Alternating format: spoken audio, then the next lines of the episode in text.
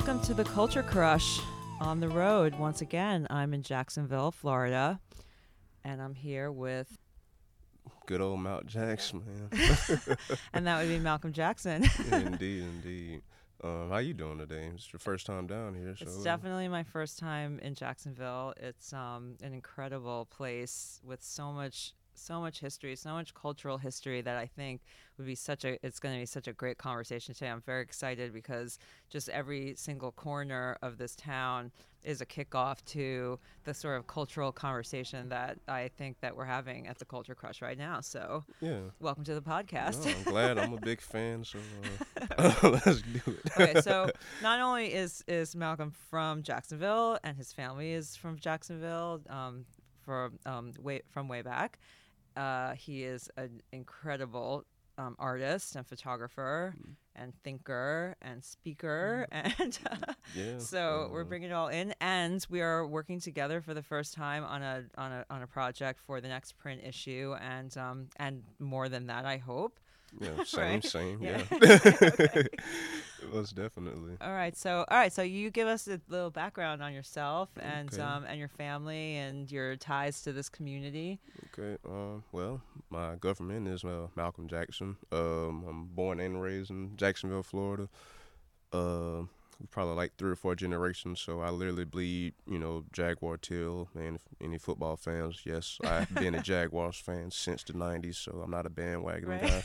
um, um, I grew up um, between uh, Northwest Jacksonville and Springfield East Side area. So if anybody's uh, from Jacksonville or you know have seen or heard those areas, um, I come from you know that whole neck of the woods. Um, a lot of history comes out of those neighborhoods. So um, I continue to try to hold that legacy. Um, And as you keep pointing Yeah. out to me, and now I'm seeing with my own eyes, it, it definitely is much. It's doesn't feel exactly like Florida here, like how Yeah. most Americans or anyone else in the world thinks about Florida. You think of Miami or you know even you know Naples, Florida, or Tampa or something like this. This is like a this is you really feel like you're in the deep South here. Yeah, literally, that's what I was saying. I mean, Jacksonville looks like that last guard of deep South culture. Um, I mean, we're the last part of Florida to have a Southern accent. Right. Um, I mean, you, you, you certainly have that. yeah, I know. I said, and I'm trying to keep it clean, but it's gonna take a while for me to to get it out. But I still love it and enjoy it. It's funny when I go to New York and I use it. Like I do it on purpose there. Like I talk like with like Florida slang and like do Right. it. Yeah. And I go in the bodega and they're like, "Whoa, what is he saying?" But um, but yeah, this is the um, the final guard. Um, it's a very traditionalist Southern town. Um, I mean, it's what the country would consider the big city. So like people like in the outskirts of Jacksonville. Um, Jacksonville, land wise, is the biggest city in the country, but deep in the country of Jacksonville, um, people come to Jacksonville. They think it's New York City, and they see the bright lights, and Right. people who live in the city be like, "Man, you did not not get out the house a lot." so it's funny in that regard, but it also has its own charm and stuff that people do love about the Deep South. Um, a lot that is cool. So yeah. it has its pros and cons, of course, but Yeah. I like it. So. And I mean, well, uh, I, I want to talk a lot more about um, the history here and the cultural history, of course, but um, let's uh, get to the photography part right away because, Yeah. of course, that's always because it is the culture Oh, crush, and yeah. we like to talk and we talk in pictures here. Yeah. So, um, yeah. So, I mean, your work is is incredible, and uh, I just. Uh, it's um it's just so uh, different than it de- it's definitely coming from a different eye than say you know most of the documentary photographers will no matter where they're from they kind of like show up in New York or even in LA or something like Mhm, that and then that becomes sort of their beat you know Yeah. um, other you know artists that we work with do that um, which we absolutely love Mhm. but um, you know you've seemed to you've made sort of a choice to not do that which I which I find uh, really incredible Um, yeah, it was um, well, one street photography came just came naturally came to me when I was getting into photography. Um, I was looking a lot at Estevan Oriol's street work and his portrait work, and I was like, I like the way he style, like the grain he uses and stuff. I was like, I want to do that, and this naturally started happening. And the more and more I started shooting street, and I started looking and doing research on other street photographers, I was like, hmm, nobody's really documented Jacksonville. So I just kind of took that upon my shoulders, and the more I was doing it, the more I realized how specialist is to shoot Southern street photography. So that's a term, or I've coined it Okay. um, on the Culture Crush. So there we go. Coined, we coined that right here. Okay. Southern street photography, um, because it's you know it's it's a lot harder to do street photography in the South than it is in New York. Um, I think I said this a thousand times, but you know you go to New York, anybody can get the shot because there's so much going on at one given time. It's 11 million people all walking at once. Everybody can get out there and get shots all day long, and it's great. and it can be very powerful moments and even last timeless photographs. Nothing bad about that.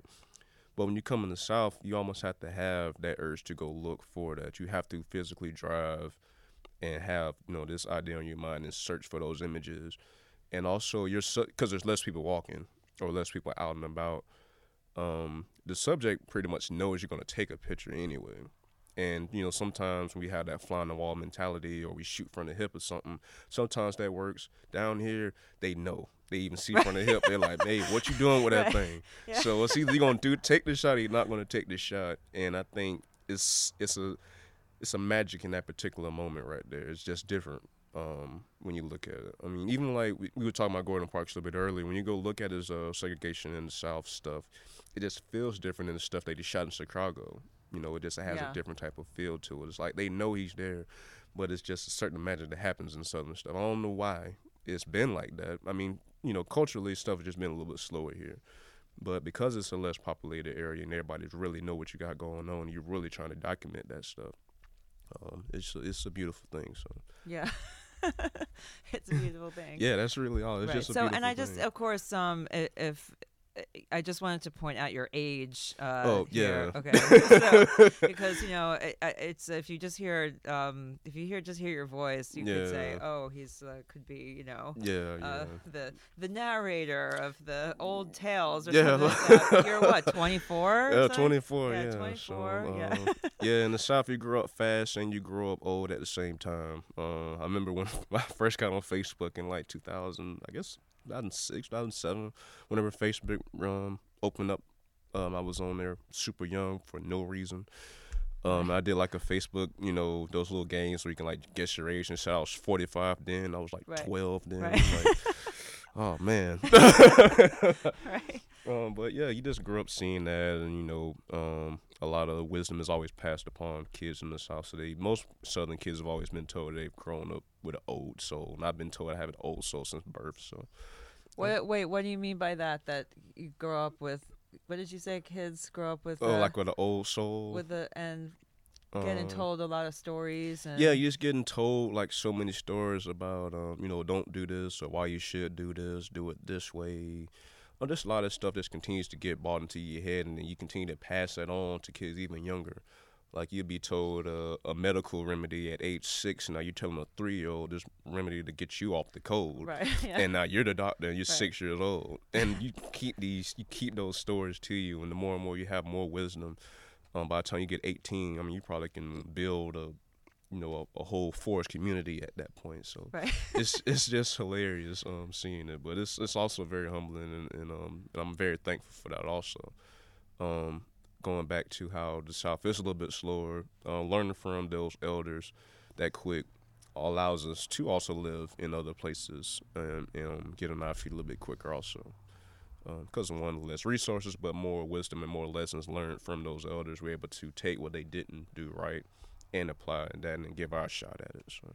okay so all right so let's um talk about you know what is uh what's the vibe here you know uh uh, in the context of sort of what's going on in this country what's going on in the world like what are you how are you seeing that from your eyes? Like what is it like before the election after the election during the during the election? Like Um, what was what's the yeah.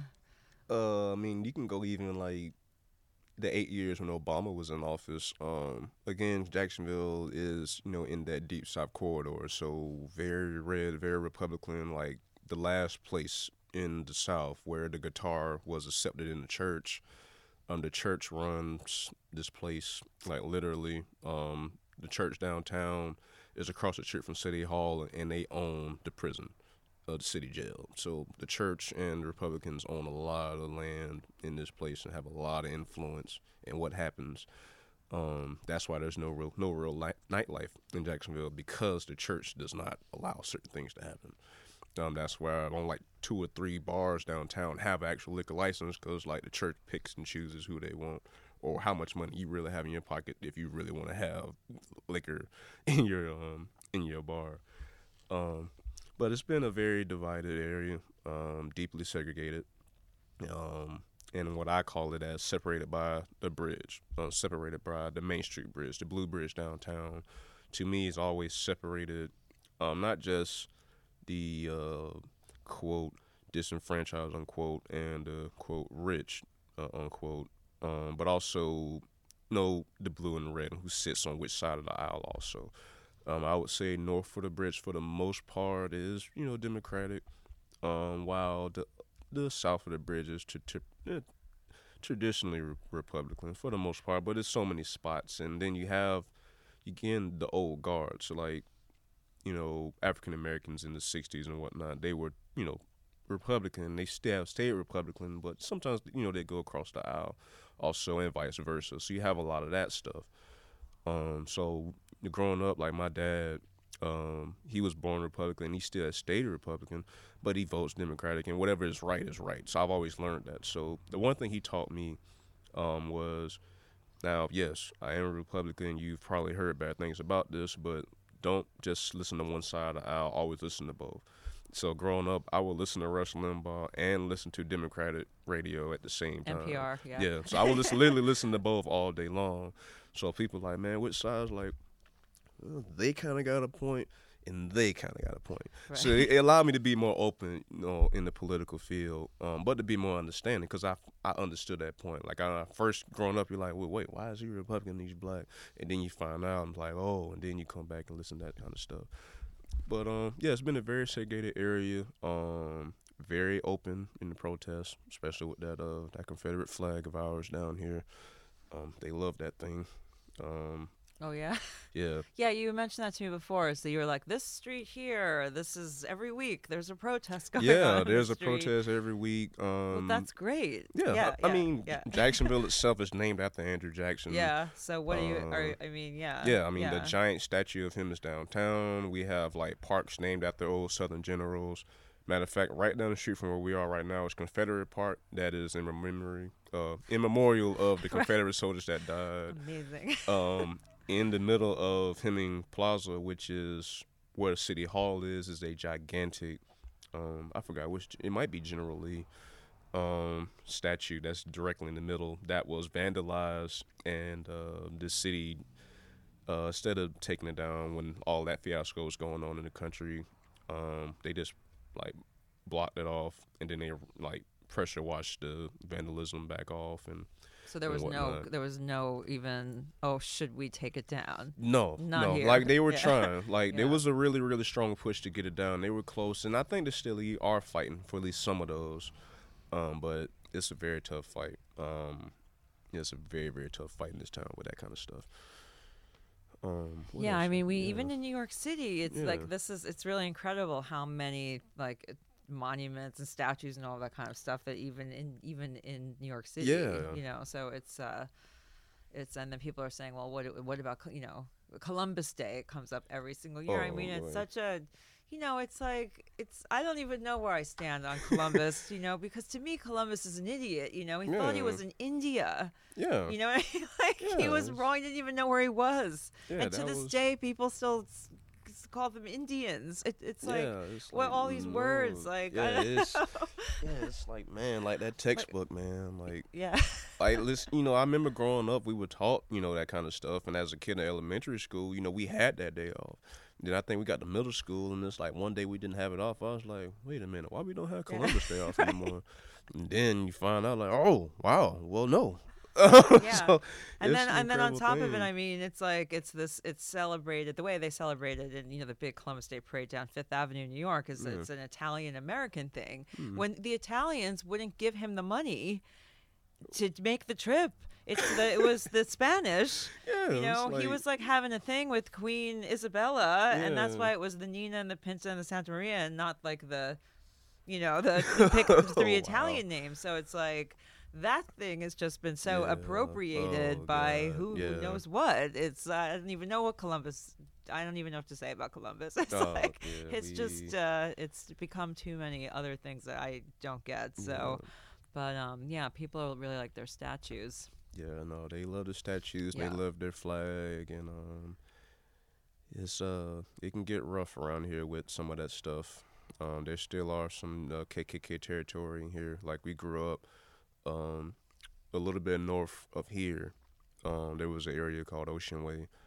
Um, growing up, we were taught um, as black young black males don't go past there. Like it was like a dark area. Like if you've seen the Lion King when Muf- Mufasa told um, Simba, "Don't go to that dark area." Like that's when you're supposed to go. Like that's what we would talk. Like don't go back there. Didn't know, and then we heard more stories, and we're like, well, I guess we shouldn't go back there until it's um became more open now. But it's still like those certain pockets that you know deeply believe in those values, um, and you know all around town. But uh, as I was saying, North Florida is definitely true red. Um, Florida would win, you know, for the most part as a blue state, but thankfully that's for South Florida that pulls us in because North Florida is very hard to uh, to get them, no matter if it's a big city or not. Traditionally, big cities win um, in blue traditionally because they're the more they are more educated. I guess would be the, the term that they use nowadays. But uh, no, we um. What was the feeling around here during the um, Alabama special election? Oh boy, uh, tension was high during the day, and my girlfriend was on it all night long. She couldn't sleep until it Right. happened. And then when it went down, I mean, they just everybody got drunk. Then everybody was so excited and happy. I mean, it was a great moment um to see uh, everybody have a smile on their face on that end. And I had, I didn't see when uh when he came in on the horse On and the all that, and I was yeah. like, oh my god, Like, that's wow. Yeah, that's that's how you do it if you're gonna do it, I guess. But um, Yeah, I guess. but Well, I think it's just you know I'm not the only one that thinks this. It's just become only about the show. yeah, that's you yeah. and then they are just doing everything else of behind closed doors, and then Yeah, we're just supposed is. we're only supposed to be paying attention to what happened on Twitter, or the Yeah, horse, or exactly. nah, yeah, when, that's all. I mean, it's it's just like wrestlers. Like, you know, they get paid to have the the gimmick, the character that you see, but you don't know the actual guy that's really doing that stuff and how he really feels. And that's pretty much how it is to me. They're just a bunch of wrestlers right. um, with a with a gimmick, and you know, you can look through the gimmick and see what they're really trying to do, or you can follow the gimmick. And that's the other thing that's sad too, is that people follow the gimmick of what's going on. Yeah. Um, so yeah, they really don't know. yeah. So do you fe- do you get any sense of any kind of buyer's remorse post election, or you think pe- uh, people are just doubling down on on the on the Um, show? It's a little bit of both, but it's a little bit more on the doubling down because we're so stubborn. Mm-hmm. Um, Like Americans are yeah, we're stubborn. just stubborn as hell. Like we just do not want to be told that we're wrong, and it's really, really true. And, and again, going back to us being a little bit segregated, and some people can get in their feelings when it, you know, what's going on in the country right now. Uh, they just don't want to hear it, regardless. I mean, they'll tell you all the wrong facts that clearly you're winning the argument. They still will keep digging themselves into that dirt until they cannot dig themselves out the hole. Um, so you have a couple that be like, yeah, but for the most part, they're like, nope, Right. don't care. yeah, yeah, yeah. Yeah, I mean, uh, uh, up north too, we got Oh, that. yeah. Yeah. um, so okay, so as an artist, you know, as a as an artist, as a photographer, wha- whatever, you know, if you're look, looking at it with your eyes, like how has uh, how has this, eh, you know, not I don't like to use the word affected because uh, that means like you know you were doing one thing and then all of a sudden you changed but like i mean that's what we keep talking about at the culture crush too is that things are evolving and we're sort of evolving with it even Mhm. even um i wouldn't i mean we are not in the culture crush studio we are in we are in malcolm studio we are in jacksonville yeah, which is funny we're looking right outside and um i'm watching the people walk by and it's uh yeah we're not in we're not on 20th street Oh no. no, no, no, no, no, no, no, no. This is. but yeah uh, so but as an artist you know has it you know do you do all these things that you're talking about the segregation and everything is, do you, is that um you know is t- just talk to me about how it it uh,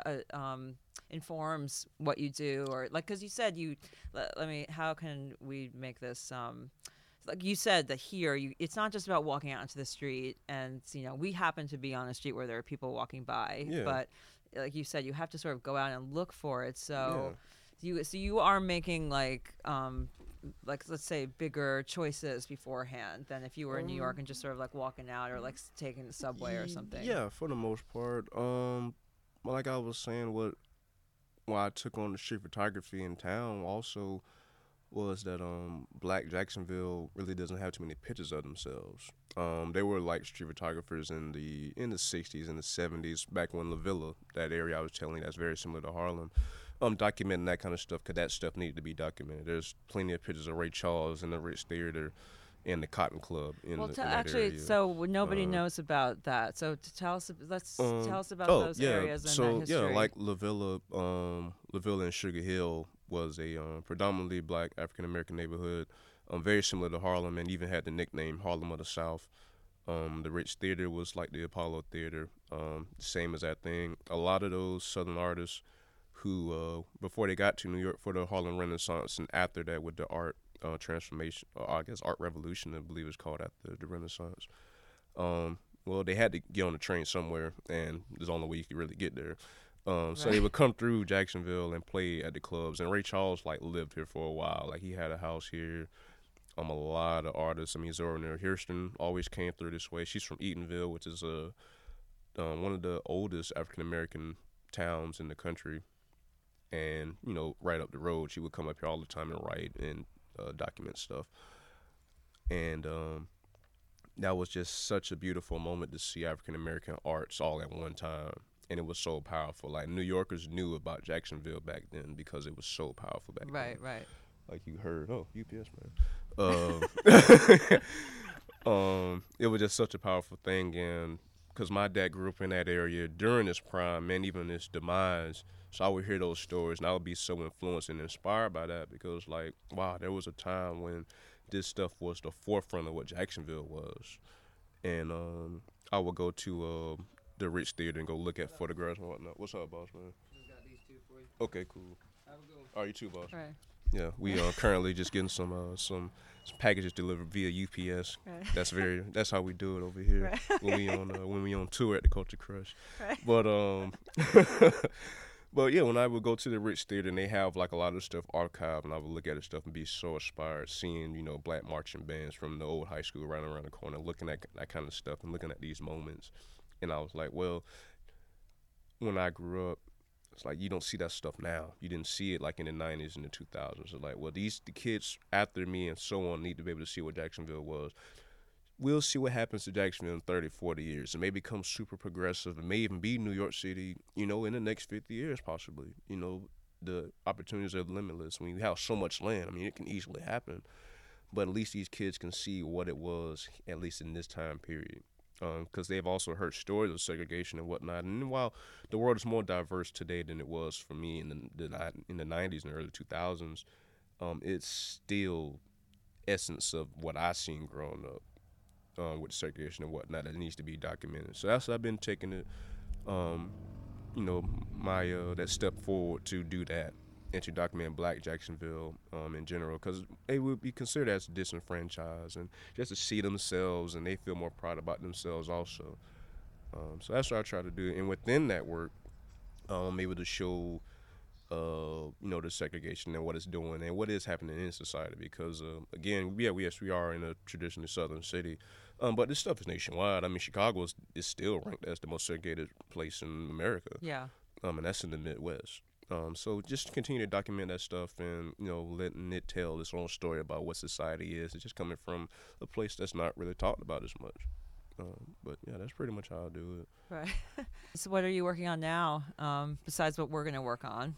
um, well, like I was um talking about when we were coming over here, um, I've been uh, documenting Springfield for a while, of course, but I'm starting to take pictures more of like the housing, and as the city is starting to change and this neighborhood is starting to change a little bit, we can use the G word here. Um, there's some gentrification going on. we can use that word. Yeah. Yeah, but it's um, it's a little bit different because uh, it's the people from the neighborhood themselves that are starting to progress neighborhoods. So it's cool, but also they are, you know, again those good old stubborn folk who don't want this, And then there's the African American side of stuff who have never seen this stuff before in the first place, and now they still kind of feel disenfranchised because as people are starting to rebuild these new, you know, these abandoned houses that are around here, um, you know, the, the property value starting to shoot up. I mean, there's close to some half a million homes around here, and their next door neighbor is an abandoned house, or even a, a trap house next door, or something like that, or they won't have a neighbor for like five doors down, similar to like how Detroit is in some sense. Mm-hmm.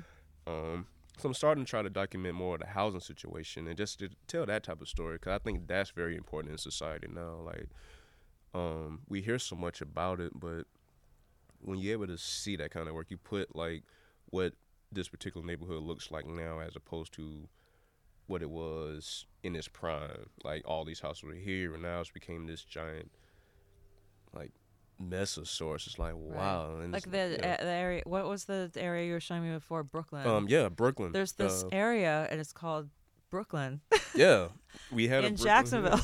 yeah, and it was and it has some very similarities um, to the Brooklyn, New York in this in, um, in the early uh, 1920s, 30s, 40s.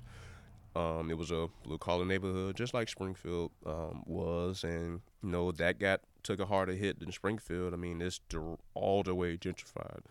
I mean, you can you can see those infamous gentrified glass um, lofts going up everywhere. And yeah, I fresh mean, it, market. it, it doesn't look yeah fresh market. It looks like William uh, the new. It looks like New Williamsburg Yeah. for sure. I mean, like you can just take those condos And you literally just with the shared roof guard decks and yeah, you just plop them right there and whatnot, and you know, and I mean, I like fresh market and everything, but this neighborhood, they don't know what this stuff is, and you just putting this stuff they can't even afford to go to. Like, you got like housing projects directly behind these lofts, like they can't go to the fresh market, man. You can't take EBT cars in there. right, Like, right. They can't use that stuff. So what? How is that benefiting? You know, some of the neighborhoods. So I want to try to get into it from this particular one because it's a little bit of, of an interesting scenario because you are dealing with people who live uh, on food stamps, EBT, both both black and white. Um, you're dealing with people who have moved to this neighborhood, who have a little bit of money or, or remodeling houses, or you have people who have lived in this neighborhood for a while who had money, but as the recession and whatnot has been going around in econ- uh, economics, um, seeing how their houses have changed and whatnot, and just seeing how the neighborhood is from that perspective. Um, thing we were talking about earlier, how you know the product of my environment statement, how we always look at the people in the group that around you, which is very true in that regard. But how about the actual physical structures? How does that make somebody look? I mean, you can go look at photographs in New York or Bronx in like the '70s, and outside of the people that made that area, I mean, you know, buildings were burnt down to crisp. yeah. Like that's. Can you imagine growing up in something like? I, I mean, yeah. I didn't grow up in that neighborhood, but, but, just I, seeing. And, but yeah, I grew I grew up in New York City in the 80s Yeah. and I mean it is it's I can't even describe to uh, you know this next this coming up generation what New York was like Yeah. then um, you know it was dangerous and it was seedy everywhere Yeah. even in the fanciest neighborhoods Yeah. you could get mugged on the street in the middle of the day Yeah, I've been. It was You so know. fun. I'd be walking around and you know in Soho on the Lower East Side now, and and you know an old guy tell me, Thompson, boy, if you was on that block, man, you might have got smoked. It's like, then of course, because I've only Yeah, been there so right, recently, right. I've heard about it. It was Yeah. like yeah LES, yeah but then you go back and look, and it's like, whoa. Oh, and it's yeah. you know, and the same as that thing here. Yeah. Okay. So anyone it. listening, I don't know if it's on Netflix or Amazon, whatever, but just Fort Apache yeah, with Paul Newman, incredible movie. But that's what it was like. yeah, That's what it was like. Um, yeah. So it was a it. it yeah, so I've watched that happen. Um, I was, and I, so I grew up in New York in the '80s as you know a kid, and then moved to Europe for most of the '90s. And um, you know, I came back maybe once or twice a year, and I so it, it takes to you know when you're away and then you come back and like the, the way it was so abrupt to me yeah. you know that i was i came back and i remember we, yeah we were down on like lower fifth avenue at night and we were headed towards a bar and people started going they were going to cross washington square park and it was like midnight Yeah. and i was like as the new yorker in the Mhm. crowd Yeah. you know no we have to walk around Yeah. they were like you know, it's you know now. I mean, Washington Square Park is just like it's like a sort of a small square Yeah. with like baby strollers and you know whatever, everything going on completely well lit. I mean, in when I in when I was growing up in the city, we had a rule and that we didn't even say out loud and i still find myself doing it sometimes even now is that let me for, there are a few rules one was you never looked up to look down because if you look up you're a tourist and that Mm. Oh, means you're going to get mugged Yeah, I've heard- immediately I've always, immediately yeah, they tell me. My dad used to tell me that all the time Yeah. whenever I went. So yeah, right so that uh, New, i mean you know new york city now is disney Yeah. world so yeah, you can look exactly. up You can look up you all can the look all you want right but um and then the second thing was like if you were walking down the street no matter how far away if somebody was walking towards you even Mm. if they were only a speck big like that's how far away they were Mm. you just crossed to the other side you just naturally just crossed to the other side you just didn't cross anyone's path I Mm. mean, stuff like that. I mean, it's it's really hard to imagine, and I'm not talking about in the South Bronx. I'm talking about like Yeah, just I mean anywhere. that's just anywhere. anywhere, area you know. heard, yeah. Um, you're, you're always aware where there was like a 24 hour garage or a, a doorman building so that if something bad happened, you had somewhere to run. I mean, yeah, you know, I mean, so yeah, the whole world, the whole country has changed so much, but yeah. but not not that it you know unfortunately what we're finding out now i think is that you know maybe there's there's this slick veneer this gold plating on everything and now you can Mm. look up and you feel safe and there's you know fresh market yeah. but the truth is that things are actually worse than Yeah, ever for a lot of people Yeah, and in a lot of ways in terms of not just racism but sexism Hmm. which was always really bad now that's sort of coming up but i we're all busy watching the show so that's the thing yeah. and I, I- we all have to wake up and turn off the show and you yeah, know and just try to find reality if we can. and find Yeah. reality. I mean, that's what the culture crush is about. It's to look at the world. I, I, I I always say like, oh, I always say this, but I'm gonna keep saying it. I'm gonna say it on every podcast. I'm gonna say it in every written story. I'm gonna say it in every print issue and in every video, you know, that we do, or whatever other entertainment areas we get into. Or we're gonna make that a T-shirt. Look at the world. Look out at the world. You know. So, um, so I think it's incredible what you're doing. Let's have an on-air um, discussion of you know what we think we can do for the culture crush together, which I think is a lot. I mean, do you have interest in outs like the? I remember we were talking. We've talked before about like the southeast in general. Yeah. Um, out even just more so than just Jacksonville. Like I would Yeah. love to see you do this in you know take this sort of um, thinking and you know start covering the south in general i think would be amazing for yeah, us Yeah, no, definitely. I Yeah. think that would be. Um, I think that'd be pretty incredible, just because the stigma that is already automatically placed on the South. You know, I mean, traditionally, this whole South as a whole is traditionally a red area, and you know, people up north had those certain stigmas about it. But some of those stigmas can also be broken through the work. Um, and you know, I've been through these areas, and you can, you know, I think documenting this kind of stuff would be interesting, and even seeing the differences between, you know, Florida itself, how vast a difference North Florida and South Florida is. I mean, one, people in New York don't know where Jacksonville is. Like I've been told this thousands of times, yeah and I tell people I'm from Jacksonville. It was like, man, that, um, that's the neighborhood in Miami. It's like, Right. It's the biggest plus land. there's another one in the carolinas Well, yeah, there's a yeah. Jacksonville in Carolina. There's a Jacksonville in Tennessee. There's a Jacksonville in uh, that Texas. andrew jackson he's very popular down Well, he- here He, got yeah, yeah. they, they they love their fair share. We have a high school named after him. yeah We have it's a lot of schools named after Confederate uh, soldiers. Well, in the South, but here in general, we one high school finally changed to go to uh, West Side High School. Um, but one of I mean, two of our oldest high schools are Robert E. Lee High School and Andrew Jackson High School. So back to back. Uh, but Lee is also an early college prep, so it's one of the best co- one of the best high schools in the city. right, right, right. But then it's always that you know that underlying deal. Yeah. But um, I think yeah, think that because there is so much to be told about the South, in, in you know in that regard.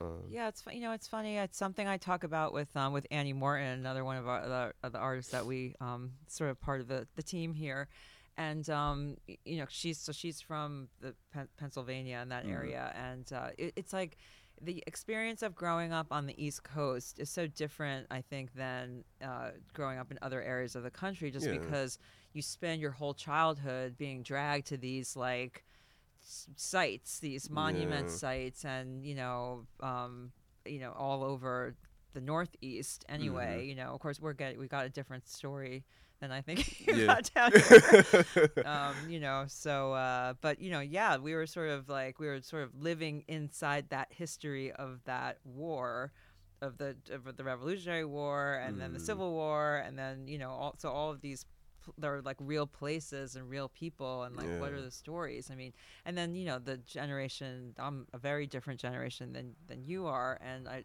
I wonder how the stories have changed. I mean, I know that they've been busy screwing with textbooks and things like that. So Yeah, like yeah, history kept getting changed, and they don't have they don't teach civics anymore, and No, they don't teach how the government works Man, they don't even teach them how Florida was even works. Right. work.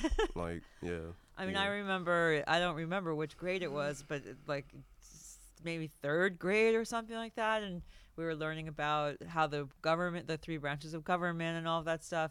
And I remember the assignment was, um, you know, uh, try and come up. We had to go in groups and try and come up with like a better idea, a better system. Oh man, we didn't even get to that till about sixth or seventh grade, and then the only reason we get to that that late because of the state demanded this stupid standardized test that you had to pass in even order to even go to the next grade. And because that was so much of a weight on you, you spent literally the first three nine weeks studying for this test. right. Who owned Didn't- the testing center? It was the Right? state of Florida. Yeah, it's like Somebody was making money off that test. Oh, it was man. Oh, it yeah. was bad. It was bad. A lot of people was failing. Um, cause what I mean, was on the test? They claimed it was stupid stuff. I mean, it was basic arithmetic, and then you have a science portion, a writing portion. We would do like writing and stuff. but not understanding the society that we are actually Oh, living in and are supposed to be participating in no, as no, no, a you would- democratic society. You would not get those skills until the last four nine weeks, and then I mean, who cares about school the last four nine weeks traditionally? Um, so we literally did not learn anything. So we were brainwashed as kids. Yeah. Yeah, yeah. Florida's uh, public school system is horrible. Um, Right. just Okay, you just could say. openly drop that Yeah, right, right. there. Um, very proud to say that. right. But um, but yeah, they had to take that test out because it just nobody learned anything. Um, you had to go outside and learn this kind of stuff, and then it boiled down to you know parents at home and whatever you could get. So you know, I was blessed to have parents that were teaching me about this stuff. You know, away from the test, so I was learning about life and what is life. Um, you know, for a kid growing up in the southeast, a black kid growing up in the southeast, and what it meant and what happened in the past and how does it affect your future and whatnot. Um, even back then. So you yeah. were learning more from your own family and from your own yeah, community I personally learned storytelling. more. Yeah, I mean, I learned more about life and even stuff I should learn in school more out in the streets or you know running with my family than I learned in the classroom. Like I couldn't count money in school for nothing, but as soon as you got me outside the door, I could do it easy. right. yeah. Um, and I think that just goes back to what we're talking about about people being stubborn and um, with their political sides and just anything in general. They just don't know because we just weren't taught, and because they're so brainwashed, they're just gonna stick into that one particular way because that's just the most comfortable that you're gonna be instead of being uncomfortable and trying to learn something else. Um, but yeah, uh, so thanks Florida for doing it. Thanks, South. Yeah, man. Thanks. and Thanks, we supposed we Southeast supposed to be the progressive ones, Yeah. but not this part of the state. But we're getting a lot better. Um, we got University of Florida and some. We got great colleges up here. Um, but outside of that, it's you know it's getting to those colleges. But it's a whole lot better for the kids now. I mean, they're learning you know Spanish and learning a second language from pre-K and kindergarten now, which is where you're supposed to learn it up and whatnot. So it's way brighter uh, days, you know, for them and and whatnot. But yeah, we yeah we yeah we had to get out there and fend for ourselves. Right. So a lot of the uh, pictures of you know a lot of your work so far have been like let's talk about some of those subject matters and why you know Mhm. obviously having to do with your family and stuff like that that you um, some of the most striking images I mean besides the fact that you obviously love cars and you're not the only one yeah. um, okay but you know it's like it's in the barber shop it's at the laundromat it's at you Mhm. know places like that I chose a lot of those places because it's um, there are places that people can.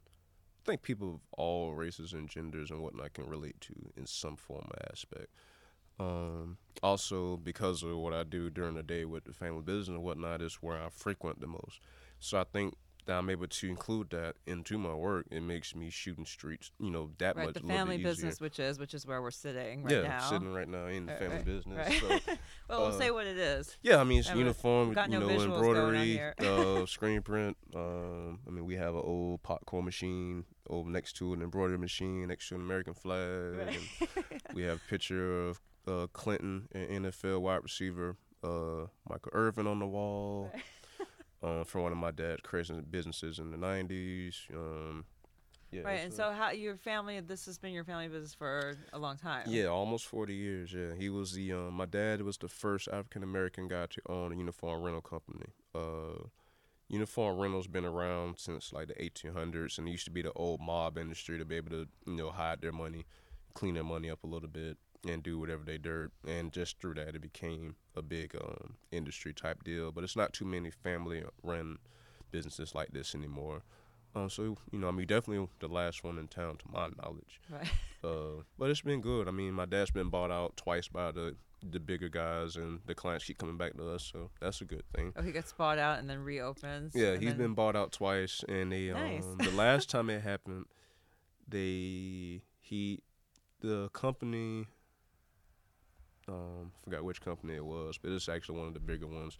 They just bought tried to buy the clients from him, but the clients just did not go to the company. So my dad restarted the company. Those clients that they bought came back to my dad.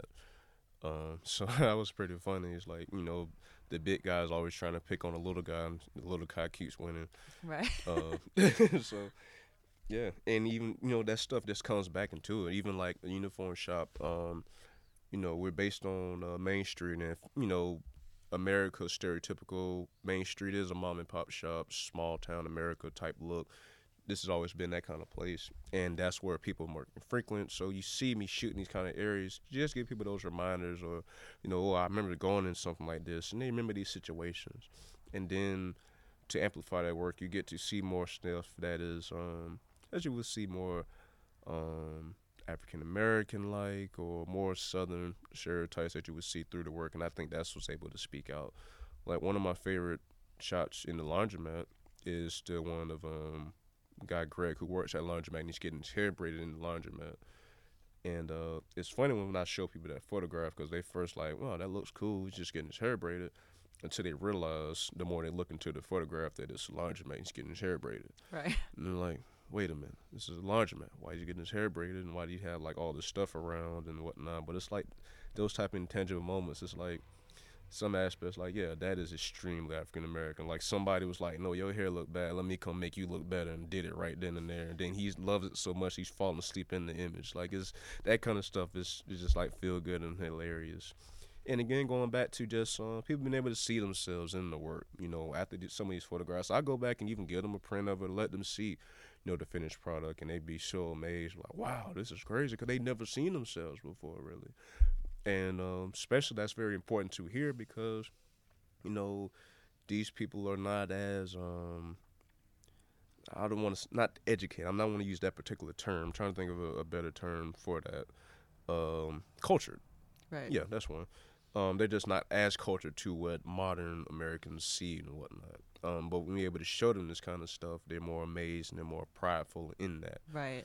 Um, You and know, that's we- been a beautiful thing the- to see. the it, you're reminding me of um, the conversation we had last summer when uh, I you know we did the we were invited to do a kind of um, insane chaotic project uh, down on the boardwalk in Wildwood, New Yeah. Jersey, and um, and uh, you know, and I was talking, and we were invited by the family that owns the boardwalk, and uh, you know, again, like the demographics are are unbelievable. It's just it's not at all what you would think, and it's just like every kind of person in every walk of life, and Mhm. it, it was just uh, very chaotic. And so the the the uh, the family that owns the boardwalk, you know, when they sort of saw us bringing our stuff down, and yeah, like you know, our the culture crush aesthetic is a, it's kind of European, it's a little sophisticated, and you know, and I think, and that's exactly what he asked me. He just said, you know, like what do you how do you think people are going to you know care about this or whatever and he was Mhm. and, and literally we're sitting there and like outside there's people going like ah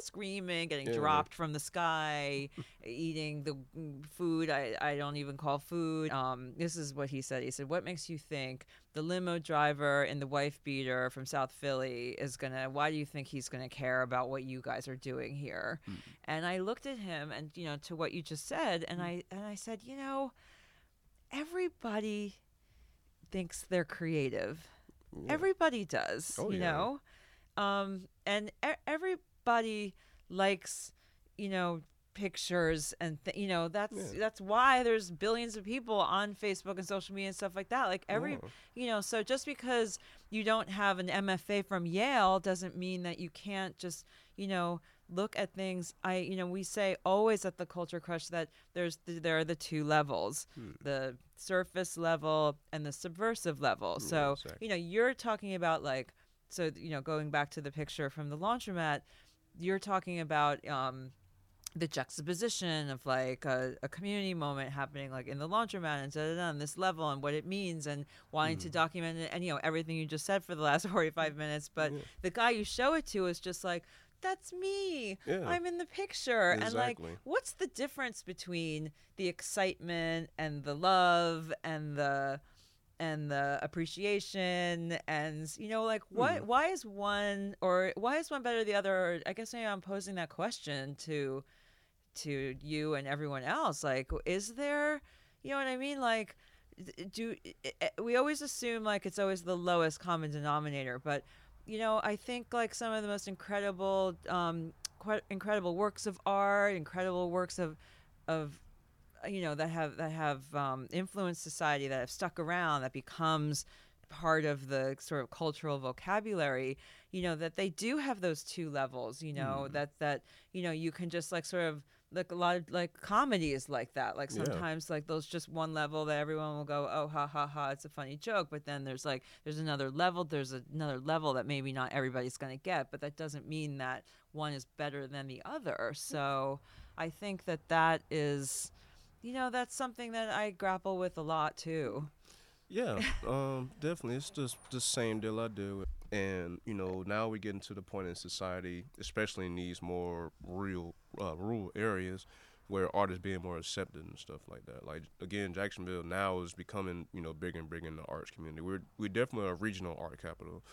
But as far as the national scene, because we were taught that, you know, doctor, lawyer, dentist, artist who does this type of stuff. I mean, it took my parents years, you know, to really understand what type of photography I was doing until, you know, I was in some magazines and I did some shows. right And now they oh understand. he's on the cover of a magazine now we get it yeah, now we fully understand what's Yeah. going on. It's like, well, I've been trying to show y'all this. so like, proud of you son yeah, and then now they finally see it, and when they talk, when other people come up to them and, and talk to them about their work and what's going on, and then it finally hits them about what it is, and I think that's so important now that when you put these people who they know they're creative, they know what they're doing is a form of art, but the outside portion is telling them that it's not. Then you put them around people who are telling them that they become um, more in tune with what they're doing, and they become that artist and then it, it starts to level out about what we're talking about. yeah Um, so I think when we get more to being more open about people being into the arts, which again just boils back down to the regional um, criteria, I guess. Um, when you become more open to this stuff, we're able to even that playing field. So when when you naturally are working on something that is surface level, um, you know, those minds are continue to think because like no, there's something deeper to what he's got going on that we can see what's, you know, below the surface and what it is. Yeah, and I, I mean, and the end of that story was that I, you know, we we actually did sit there when we were, you know, there, and actual limo drivers in wife beaters, came, which, by the way, that the fact that there's even a shirt called that, like.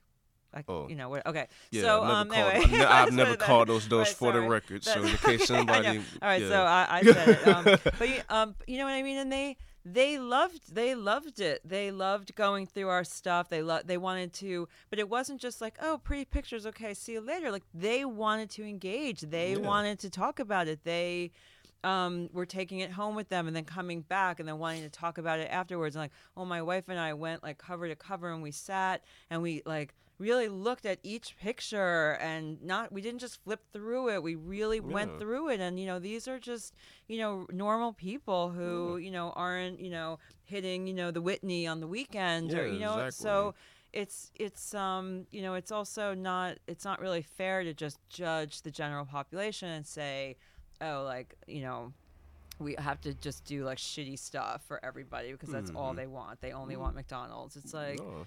no. they don't just want McDonald's, you know. No, but no, that not that not that there's anything wrong with McDonald's. I mean, this is like the third podcast in a row where I think we've dissed McDonald's. Sorry. hey man, I mean sometimes I mean sometimes the fries are, you know, not too bad. But yeah. you know, it's just um yeah, I mean just like that. I mean everybody doesn't want, you know, that cookie cutter type stuff. They want to really see themselves and what's going on. I mean, everybody can't relate to super abstract abstract type stuff, but if you give them something that they can see that's blatant, that's direct, they'll feel more engaged into what you have going on, and they'll even support what you have going on, and you you're able to get into their mind that way. That's all what it's about. It's all about mentally getting to what you're trying to accomplish, and um, you know, some people you you can do some abstract work in, in expressionism that way, and it works. But in some cases, especially here, you have to be more direct with what you're trying to talk about, so people really understand what you're saying. And the more and more they get into your work, then you can get into expressionism and start to tell uh, what you're trying to get, you know, in a different type of light like that. But I think if you're more direct with, you know, a particular consumer who's just not accustomed to this stuff, you're able to get them more hooked, them more understanding, and they feel it more. I mean, you know, everybody can't look, everybody can't look at Basquiat, you know, and, and right. see it.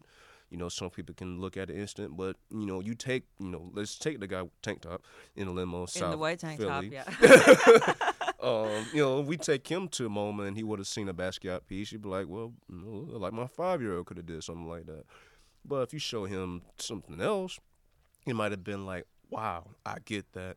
That's incredible. Where's more? And the more he able to look into the work, he started to understand things. Because then you can see, um, you know, it's getting more abstract and abstract and abstract. Then you, let's say even like a couple weeks from after that particular point, you go back to the moment you take him back to the Basquiat piece, he might fully understand what Basquiat is saying at that that's, time. That's absolutely true. Um, and think about, um, you know, think about how they controlled populations and society through art and architecture yeah. through, with the church yeah. you know and the and the you know and christianity all all together i mean you know back in the back in the day, in medieval day, you know, it was no one knew how to read, mm-hmm. you know, so yeah. and so the the only stories that they heard were in those churches and the mosaics that were on the wall told all the stories mm-hmm. of the Christ did this and then da da da da and they but think about how you know when you think about architecture like that i mean i would say even today like one of the reasons people are like ah when they you know in church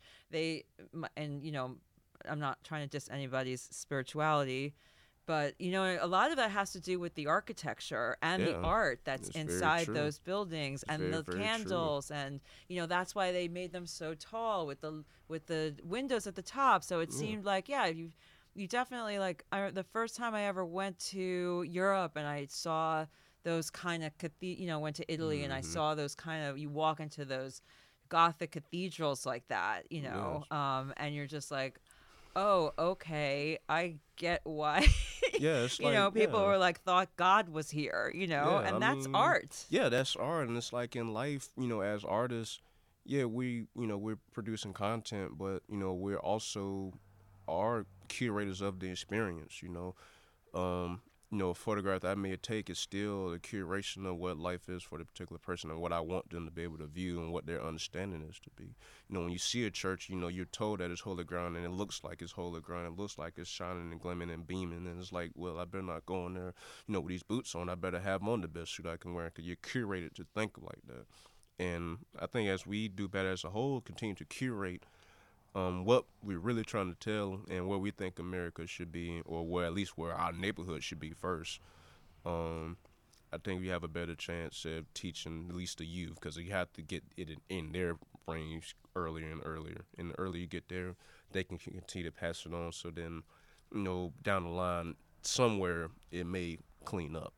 Um, but I think just continue to curate our experiences in a way that people are fully understanding what you're really trying to do, as opposed to just, you know, I mean, look at, you know, uh, I mean, we can look at the election. I mean, it was curated to a certain demographic to make them feel empowered, and it was also curated to certain demographics to make them feel powerless. Mm-hmm. Um, and that's that was very very powerful and actually very um, it was actually interesting to very see that happen. Um, I mean, literally thinking in the art was like, wow, like they literally curated a show that um took certain people out of the power and certain people into power, and then you come back and look at America, and it's like it's it was curated some way to make it look like this. But now we have to, as an artist and um, anybody who's into the field, have to find a way to curate whatever they're trying to do to get that message across, what they're trying to tell, or at least the right message. So. Yeah. Wow, a lot. You have a lot on your shoulders oh, here. yeah, yeah, yeah. In this place, yeah, Yeah. I got a, yeah, I got a lot of work to do, but Yeah. um, but it's been humbling. I mean, just the people who you know seen the work. Um, one people have been very excited that you know seeing photographs of Jacksonville in general. Um, seeing you know neighborhoods they've walked in as a kid and seeing what it is now, or just Jacksonville anywhere. Um, so that part has been great. Even on some deeper layer stuff, like there are people across the bridge who have never heard of Springfield. Then again, there are people who have heard about Springfield, but was only you know when Springfield wasn't you know this happy place like it sounds like it. Of course, like the Simpsons' Right. hometown, just Yeah. way worse than what Homer dealt with back Right. then. Um, you know, people have that stigma of that. You know, and I try not to document so much of the bad stigma. Uh, I just document what reality is and trying to understand what it is and how it's working and how the community is coming together. Um, and curating that idea so when it goes back to the masses, I'm able to curate them into like this is not the place that you seen it as when you were 20, 30 years old. You can come back to this place and we continue to have these conversations to make you know certain areas in Jacksonville as a whole a more progressive place also. But it's getting there slowly but surely. A lot slower than uh, most people, but hey, yeah, Yeah. you got to take what you can get sometimes. Well, everything takes longer than we remember that it took to Oh, begin. You know, to oh, we with. still, yeah. yeah, yeah, we try to tell them all the time. But I so. mean, yeah, I mean that's again that's a big culture crush sort of value that you know that it's, it's the value system the culture crush was built on. It's like, yeah, it's there's it's there's a lot of people out there, you know, going. There's plenty of stuff all around the world that is really horrible that we could be photographing, that we could be talking about. But um, you know, but what what about the rest of the world? You know, Yeah, like what, how are we going to inspire? You know how how can you inspire change or how can you inspire forward movement or you know if all you're doing is document you know doing the sort of disaster porn yeah, um I and every 5 minutes there's another like news alert that something terrible is Yeah, I happening mean- and we have to live with that all day every day so i mean it's you know but there's there's still people like going to the laundromat you know like yeah, still every day. I mean, I mean, documenting middle class America. I mean, 20, 30 years ago, I mean that didn't sound as interesting, but at this point now, it's like that might be the best thing going at this Yeah. point because just look how much has changed. I mean, middle Amer- middle class now is starting to look a little bit like lower class. So it's like, well, what does it really mean for life in America? of sorts? So I'm trying to capture what that is, and the reality in some photographs have became um, not disaster porn, but it's just became the reality of whatever situation was in society. And I'm just trying to document as much as I can. But I do have an emphasis on African Americans just because of we just have not been these photographs. We've been um, what we say the disenfranchised and some of this stuff that hasn't been documented. They just need to be able to see themselves. Um, and I not because they got on the news because something Yeah, terrible exactly. happened No, yeah, and that's what I tell them all the time. Like I've, you know, I've worked with plenty like drug dealers and guys, like, and I grew up with them, and now, you know, they look to me and be like, man, like that photo stuff you doing, like, it's very inspirational. Like, you showing people like we not, you know, I'm not taking pictures of them like when they're doing like drug transactions. Right. Like, I got too much street smart for stupid stuff like that. yeah But they understand like you just really trying to show them there literally was nowhere else that we could go and this is what America is for us at this exact moment. And they won't know what our next plan is, but at least you're able to at least attempt to try to show what we're trying to do.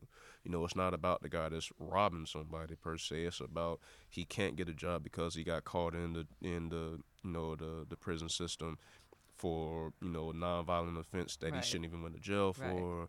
And now he's ruined for the rest of his life, and only get one And life to vote, live. yeah, vote. and can't vote on nothing, and he's probably the smartest guy in the room. But then we hold him to this just because of he, a candy bar that he didn't have no money for, and he know the guy wasn't gonna give it to him. He just needed a candy bar because he was hungry. You know, so when I'm able to do that kind of stuff, when they back behind me, it just gives me more to continue to shoot, um, and to continue to show, you know, our people, you know, this is life, and be able to show ourselves.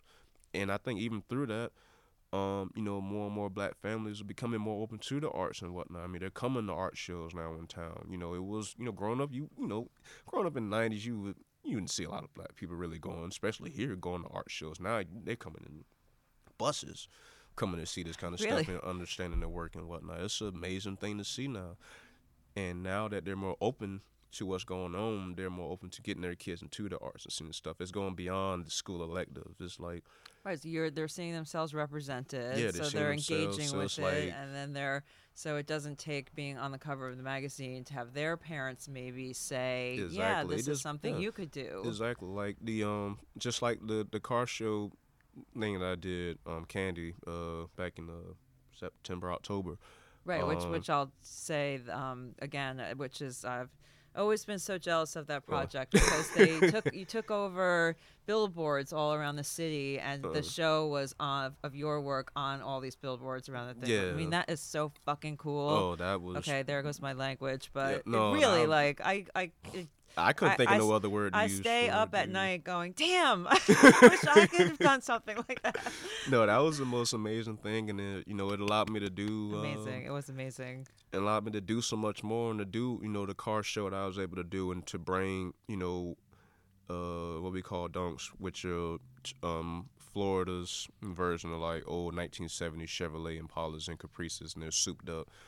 And taking, you know, that was African American engineering and that type of stuff, and getting the stigma off of what those cars really meant to people from the outside and brought it to where it really is, and seeing, you know, all races and all genders coming through to understand what was going on. I was able to, to have a conversation about that and how that fits in society and how stigmas, you know, is really a bad thing and stereotyping. And having so many, you know, black families bringing their kids to come see this stuff. One, because of the, it's cars that they grew up seeing. But when they get in there and they be like, wow, this is like all black artists that worked on this kind of stuff. Now they're showing their kids, like, you know, hey, that guy took all these photographs. Like he's a black guy, just like you, came from the same as that city as you, probably even the same neighborhood as you, taking this type of stuff and he's turning it into art. You can do the same as that stuff too. Now these kids are growing up looking at photographers, looking at painters, looking at videographers, the whole nine yards, even writing. I mean, they're getting to the type of stuff now and it's coming more open, especially in the city where this stuff was looked at as taboo. And it was like, there's no way on God's earth you're going to be able to do this stuff. Now it's so open. I mean, people are opening art camps again in Jacksonville, like just for th- that kind of stuff. So, So where did you, if you know? Oh, as far as the art did, stuff, How or- did this? How did you get so? um, art what, yeah, what what what led you to this if it was so not exist existent here? So with me, um, I grew up running track actually. Uh, yeah, I always tell people, you know, when it's my time is done here on Earth, I'll be in the casket with track spikes in the camera. Um, Okay. because I live and die by both of those, regardless. Um, but during track, they try to keep me out the streets, as they my parents tried to do. Um, my it was a f- mom's coworker her daughter was big into arts and she was about to go to SCAD at the time. And they were running an art which camp. is Savannah. uh, Savannah School of uh, College Art of- College, yeah. Savannah College Art and Design. yeah, yeah, yeah. Okay. Um, very, uh, very, very good art Yeah, school. yeah, yeah. Um, and yeah, she was going there, and I think during the daytime, she was like, "Well, you can go with her and go to this art camp that she has, and it's like in the middle of one of the most dangerous parts of town, like right on the corner of one of the most dangerous areas in Jacksonville at the time." And uh, I would go there during the day, and we was learning watercolor and whatnot. So I was learning how to paint and stuff. Didn't you know anything about photography at the time. Yeah, watercolors is one of the hardest painting methods Yeah. that there is. So I was learning about that, yeah. and like, and it was a summer camp deal, and I mean, it's like 20, 30 kids from this area and from different parts of town that grew up in you know similar areas like this, learning how to paint and whatnot, and learning art, going to the Ritz and learning about artists, artist interviews, going. uh We went to the Ritz, which has a the- uh, museum in it, uh, talking about local artists from Jacksonville and whatnot. And we went to, we might have went to the Cummer Museum, so it's the fine art museum that's in town. Um, we would go there, go look at art and whatnot, just for just because it's stuff that you're not taught, that you're not seen, because nobody would show you this type of stuff. So from there, I would do that stuff, and then in the afternoon, I would go to track practice. But on the other token, my uncle was into photography, and he was shooting weddings and stuff. So whenever he was babysitting me or something, I would go with him, and then when he's not shooting, I just take his camera and just take pictures and stuff. But I'm just blowing it because it just looks cool Yeah. and um, I left the camp for a while. Um, probably only went to the camp for like two or three years, maybe. I even tried to um, go to the LaVilla, the art school that's in the LaVilla district now, um, and tried to um, audition for there in watercolor, and, you know, give it a shot. Cause then I was into the arts. Then I was like, this is great. Yeah, I'm gonna go to art school. I'm gonna be an artist. That, that's what I'm gonna do. And uh, it didn't work. Art, you know, watercolor doesn't happen to be Right. the thing. I wish I, I think I still can do it. I have to be a while, but um, in fast forward. Well, I'm photography. Uh, the gods of photography are thanking oh yeah, no, they. gods of watercolors made a deal, maybe. oh yeah, no, I guess they made a deal and, and got me in, into the, the photography Yeah. game. But it was um. No, I would was- hate yeah. for you to be going around trying to capture your community in Oh watercolors boy, only. that'd be shoot. yeah, you'd be, oh, could you wait? Yeah, that'd have been something else, man. Trying to be out there like that. then in that heat too, Yeah. it's like woo. But um, but it was cool because of that particular seed was already planted in me. So it was just the art and creating seed was there.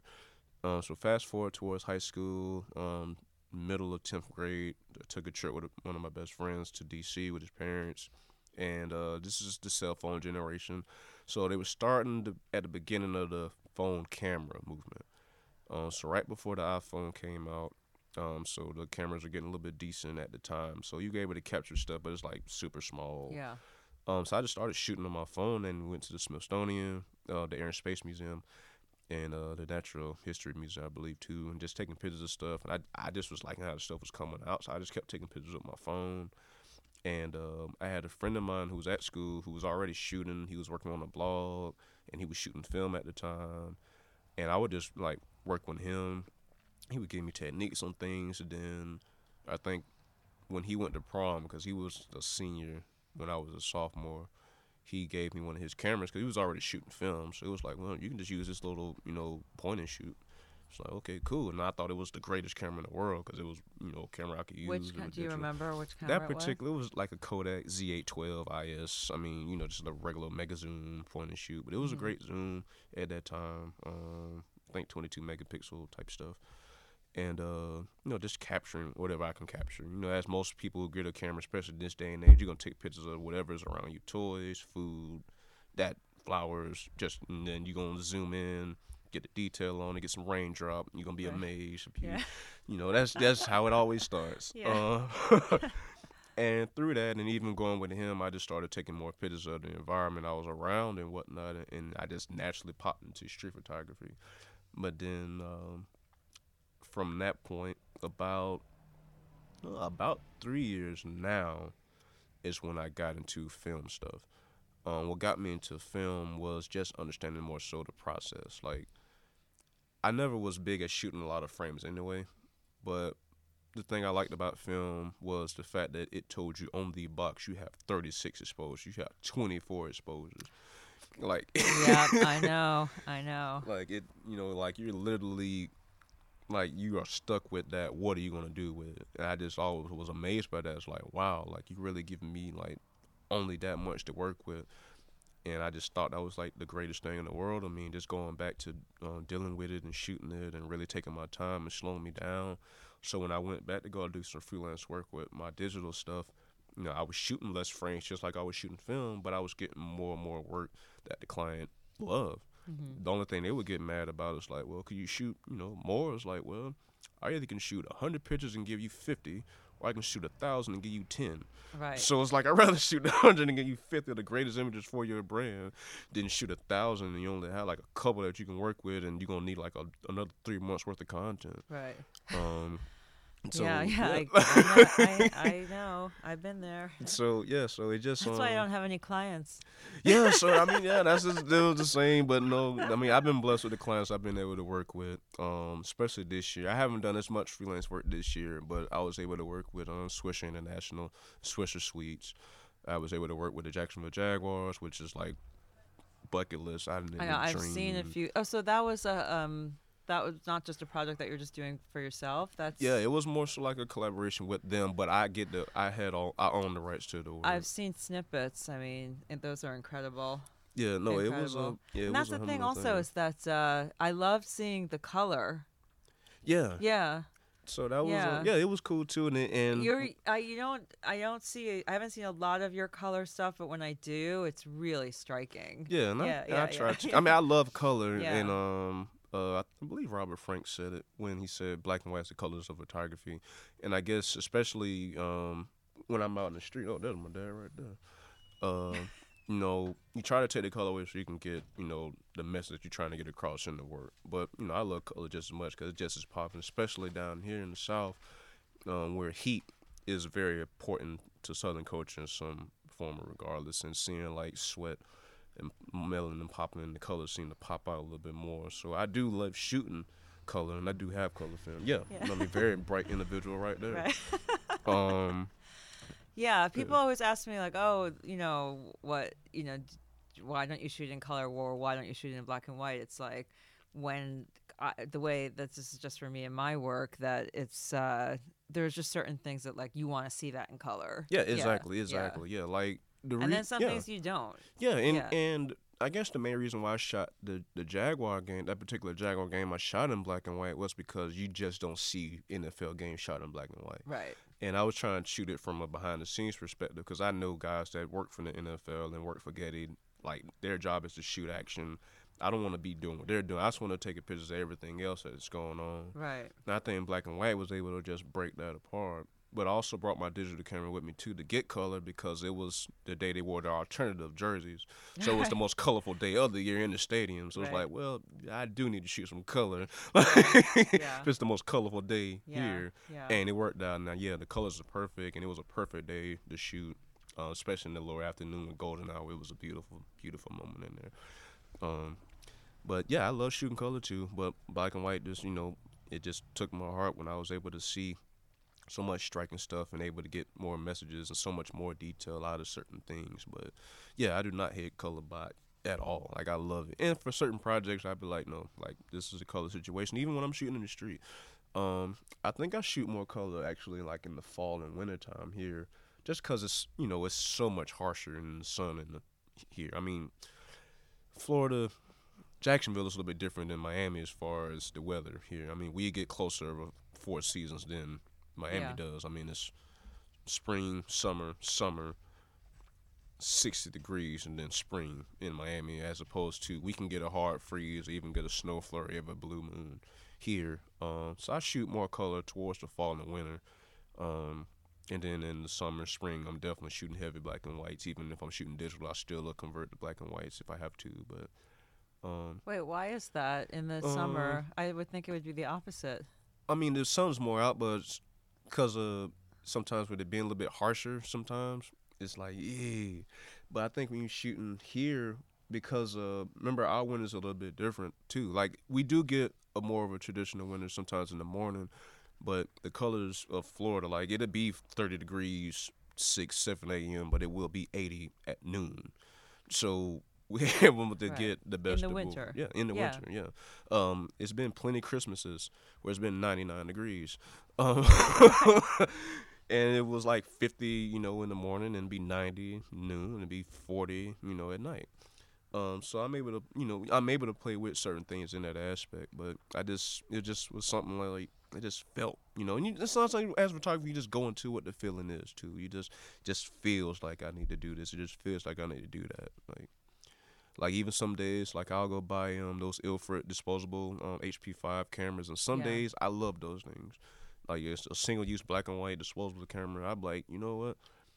The Leica can sit for a day. Let me just use this thing because you can get closer in with your subjects with those type of things and whatnot, and you just go with what you're good and what you're feeling. Yeah. I, I completely agree. Um, so uh, I'm so excited to work together um, on the. Culture Crush. Oh yeah, That's- And, I uh, I'm glad you was able to keep it down here and uh, yeah, and see it. Uh, got to see the home world. Yeah, I Um, mean, it's a place that exists. It's a place that um, still most of America still really does not know for some weird reason.